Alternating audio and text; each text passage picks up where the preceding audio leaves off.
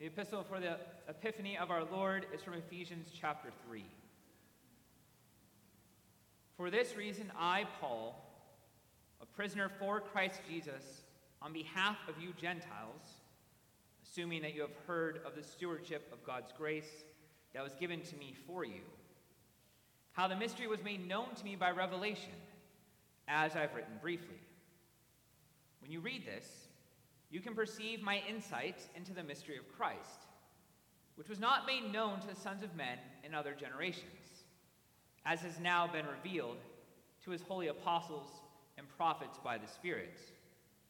This mystery is that the Gentiles are fellow heirs, members of the same body, and partakers of the promise in Christ Jesus through the gospel. Of this gospel, I was made a minister according to the gift of God's grace, which was given me by the working of his power. To me, though I am the very least of all the saints, this grace was given to preach to the Gentiles the unsearchable riches of Christ, and to bring to light for everyone what is the plan of the mystery hidden for ages in God who created all things, so that through the church, the manifold wisdom of God might now be made known to the rulers and authorities in the heavenly places. This was according to the eternal purpose that he has realized in Christ Jesus our Lord, in whom we have boldness and access with confidence through our faith in him. This is the word of the Lord's. The Gospel according to St. Matthew, the second chapter.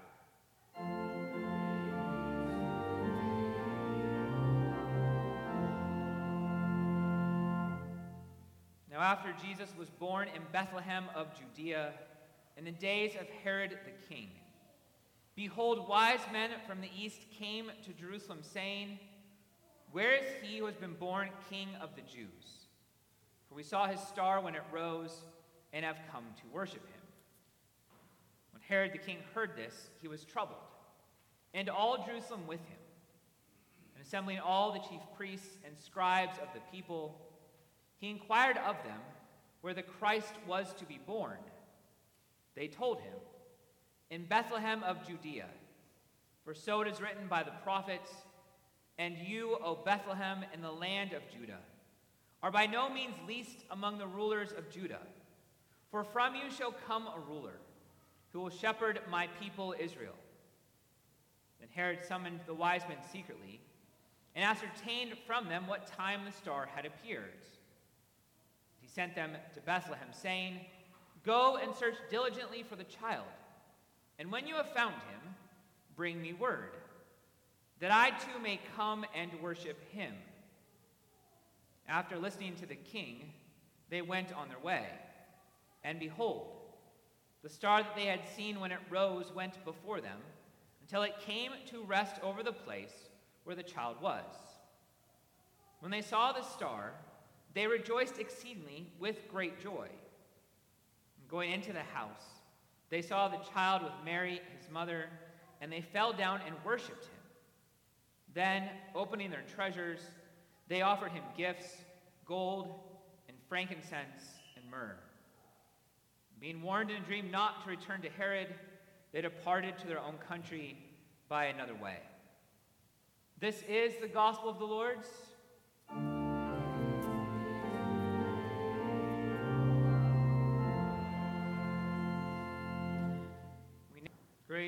Mercy, and peace be unto you from God our Father, and from our Lord and Savior Jesus Christ. As I mentioned before the service, Epiphany has to do with something being revealed. The whole season of Epiphany is about Jesus revealing himself to be the Son of God and all that that means for us. And tonight I want to focus on Jesus revealing himself to be the light of the world. That's one of many things that we see in our text from Matthew 2 and Ephesians chapter 3. And because of that, the LCMS has a long history in our denomination of tying Epiphany very tightly with missions and evangelism. In fact, I want to read to you from a sermon from C.F.W. Walther, who was the first president of the Lutheran Church Missouri Synod. And he preached this in 1850 when there were debates in our denomination about what missions should look like. He said, The Christian church is a debtor to the whole world that remains outside Christ. They are responsible for the lighting of the heavenly star of the word for the poor Gentiles and leading them to Bethlehem. Then he goes on to say the church must take the gospel to the whole world. And then he adds, God, therefore, go therefore and make disciples of all nations, should be resounding in the ears of Christ's church until judgment day. As certainly as the love of God remains a Christian's debt even in all eternity, so certainly is a Christian also obliged to share in the work of missions. In fact, they used to have on Epiphany services, they would have children come to the front during the offering and bring up offerings for mission work. It was routinely done in our synod for many years. So tonight, I want to consider what Epiphany means for us and our salvation and also for the work of missions and evangelism. Why did they tie this day so closely with the work of missions, with evangelism? It's because in Matthew 2, Jesus is very clearly revealed to be King of all and the light of the world. So that the gospel for all naturally flows out of that. You see, Herod understood that a new king being born upset the current reality. It says he was afraid and all Jerusalem with him. Why? Because these men show up and say, Hey, where's the king? And Herod's thinking, oh, That's me. What do you mean the king who's been born? And so he's afraid. But Jesus is indeed the king of all kings. And so the star, and whether this was a supernatural star of some kind or an angel, whatever it might be, it was a light guiding who? Well, these men we call the wise men. Sometimes we refer to them as the magi. Whatever you want to call them, they were not Jewish. That's important to this story. They were not from the land of Judea, they were from far away. They're from what the Bible used to call Babylon. They're from somewhere over there. And in fact, Luther thinks that perhaps, and most likely, they had the text of the Old Testament because of Daniel and his friends, that they had read the Word of God, and that's why they understood this sign to be about King Jesus. These were men who were basically, in our terminology, some weird mix of astronomer and astrologer who studied the skies. And yet, God chooses to appear to them with this light, to light their way, to bring them to Jesus. Jesus is the light of the world, and they needed this light to guide them to the Christ child that they might what? Worship him.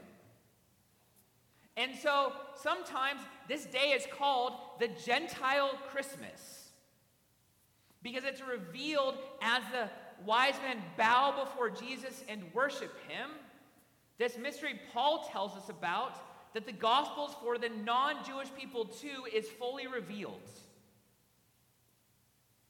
And to us, that sounds strange. You see, I don't think any of us in here have really struggled ever with whether we as Gentiles got to be Christians too. It wasn't something that burdened our conscience. Well, that's a huge debate throughout the New Testament. How do the non Jewish people fit in? There's whole debates about this in the book of Acts and in Paul's letters. But here we have these three non Jewish, well, three or more, however many there were. These men show up and they worship Jesus, and they're not Jewish, but they proclaim him to be king. And this has huge ramifications for all kinds of things. First, as I mentioned, it means that Jesus is King of all, all men. The gospel is for all, all men. Think about it, even in our own culture today. How many of these debates and fights that people are having over how much melanin or how little melanin someone has in their skin could be solved if we understood that God created everyone and that Jesus died for everyone and that the gospel is for everyone? That may sound like an oversimplification, but that's what the Bible teaches us. If we clung to that, well, it's revealed here at this epiphany, this first epiphany, then a lot of those things can move forwards. And it's because of this, because of this revelation that takes place as they bow before Jesus and worship him, with gifts representing his work as prophet, priest, and king.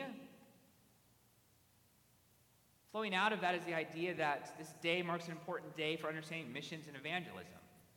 Because if the gospel is for everyone, then that means everyone needs to hear it. One of the key pastors who helped form the Lutheran Church Missouri Synod, Wilhelm Löhe, he sent pastors over to the United States because the German immigrants were scattered all over and they weren't going to church. They didn't have pastors. So he sent men over to gather them up into churches. And he says this Missions is nothing other than the one church of God in motion. That is just the natural movement of the church to take the gospel everywhere. And that's true for us as a church, as a body here in this place, and for us as individuals. We are to take the light of Christ out into the world, into our neighborhoods, into the surrounding community. Another one of our Lutheran fathers put it this way At that time, the wise men journeyed very far and spread, spared no pains to find Jesus. Now it's the Christian church's calling to make the long journey and spare no effort to reach out to all people with a message of what happened in Bethlehem. This is another theme that comes up in our Lutheran Fathers' sermons on this day is that as the wise men brought gifts we too are to spend and be spent as people in getting the gospel to others and getting the good news that Jesus is for all, that Jesus came to rescue every single sinner, that he was born for them, that he lived for them, that he died for them, that he did it for you, that that must go out. That this gospel is for everyone. That Jesus is the king of all, and his kingdom is for every single person. Whether they be rich or poor, whether they be black or white or any shade in between, whether they be Jew or Gentile, it does not matter. Jesus is for all. So that as they all frame this and talk about this, our more, most important task then, as a church and individuals, is out of great joy that we have for receiving this gift and out of love for our neighbor to take that gospel to them. So this love and joy shows itself indeed in mercy and helping the poor, the hurting, the hungry, in our day and age, those addicted to all kinds of drugs that are destroying their lives. But helping them with those things is not it. That's not where we stop. They need to hear the gospel. See, the gospel cannot, when it's believed, when it's received, it can't stay contained. It's always bursting out. Right? Jesus uses that imagery of the old wineskin of the Old Testament can't contain this new wine. It's like bursting out. And so too for us. The good news of what Jesus has done can't stay contained, it has to get out. On a very practical level, part of that just involves us telling others, come and see. In John's gospel, that happens a lot. Jesus says it, the apostles say it, people who've met Jesus, like the woman at the well, say it. They meet Jesus and they go and tell everyone, Come and see. Come and see what I found. You won't believe it.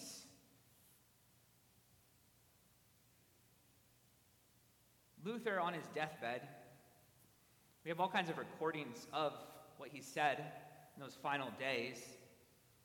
One of the things he said that has stuck with many people is We are all beggars. This is true. You see, evangelism and missions is nothing else than one poor beggar going to tell another poor be- beggar where to find food, where to be fed, where to be taken care of and rescued. I just read a story on Friday of a man who's now in his 30s, but he wrote this story about when he was a teenager. And he said when he was a teenager, he didn't care anything about God. He wanted nothing to do with God. And he lived in the Houston area and he used to hang out at places because they used to at a time people used to hang out at things called malls. I don't know if you guys all remember that. He would hang out there with his friends and he said he looked like he hated Jesus and he did. He probably looked scary to people. But now, as an adult who believes, he had one question Why didn't anyone who walked by him all those years in the Bible Belt ever talk to him about Jesus? No one did. No one. It wasn't until much later that he finally heard the good news of Jesus and now believed. But he looks back and he says, I probably would have laughed in your face. I probably would have mocked what you told me. But at least I could look back and say someone cared enough to tell me about Jesus. Sometimes we overcomplicate missions and evangelism. At its core for all of us is just in the various vocations God has placed you in your home, in your neighborhoods, in your community, in your place of work, in your school, whatever it might be. What do we do with so many things? We talk about what we love. If we find a restaurant that we love the food, what do we do? We go and tell people, hey, this food was really good. You should try it. If we listen to a song we like or watch a movie or a show we like, what do we do? We talk about it. We say, hey, I saw this. I listened to this. You want to try it out? Do you want to hear it? That's all evangelism is. Telling people about the thing that we love the most, the thing that's shaped us the most. And so, within these spheres of influence where God has placed you, there's a ripple effect, right? It starts in your home, goes out to your family, to your neighbors, to your work, into the broader community, and then out into the world. The reason Walther preached this sermon is because in his day, as in ours actually, there were debates about whether Lutherans should even do missions, whether Lutherans should even do evangelism. I have heard people say things like, well, they'll just like be drawn to church kind of magically. No, that's not how it works. 97% of people that will step in this building as a visitor who do not know Jesus, do you know how they get here? Because someone invited them. That easy. You may invite them seven, ten times, they may reject you every time. It may be the 20th time you finally ask them that they come. But that's how they end up in this place. Sometimes people think, well, you can't emphasize pure teaching, pure doctrine, and do missions. You got to kind of pick one or the other. Again, that's nonsense. If you're going to a starving person, would you be worried if the food had poison in it or not? I think you would be. I think you'd want to make sure you were giving them the very best. And that's what we do with the teaching of the church. I want to make sure that we're giving them the best, the purest, exactly what they need. Sometimes people think, well, if we just changed everything we did so that when they showed up, they liked everything, that would work. So some churches have done that. It becomes a show of entertainment. As one pastor said many years ago, what you win them with is what you win them to. If you won them into church through entertainment, what have you won them to? Entertainment. It's not going to last. What we want to do is give them Jesus. Now, there's a danger with all that I've said. And this happens sometimes for Christians. We can begin to think that the gospel then is for everybody else and forget that it's for us too. That indeed, that as Christians, we never get beyond the gospel. That you don't ever outgrow it. But indeed, that you need it just as much as anyone else. We are all beggars. This is true. Christ came for all of us. And so we find him in word and sacrament. That's where he is to be found. And so we must seek him, as you are tonight, with no less effort than the wise men. All of this is for you too. It's what made you a Christian, it's what will keep you a Christian, it is only the gospel. It keeps us in the light, and it's what indeed will make us lights in this world. Another quote from Walther's sermon kind of why we exist as a church. Let us bear in mind that one soul is worth more than the whole world. The world will disappear, but one converted soul lives forever and is eternally blessed in God's eyes. Should therefore only a few souls be won, oh, how richly would all the offerings that we brought be rewarded. See, our goal is not just to have numbers. Our goal is faithfulness. And that however many God deems to bless this congregation with, those who come to know Christ, Walther says, every penny you spent to get them here was worth it. Nothing was wasted. As we begin this new year, we have no idea what the year holds. But it doesn't matter, quite frankly. Our hope is not in a new year. Our hope is in Christ, who is the light of the world. Could this be a very dark and difficult year for us as individuals, for us as a church? We don't know. But what do we sing here on Wednesdays during evening prayer? Jesus Christ is the light of the world, the light that no darkness can overcome. That is our hope, and it's the hope we take to everyone outside of this place. Amen. The peace of God passes understanding guard your hearts and minds in Christ Jesus. Amen.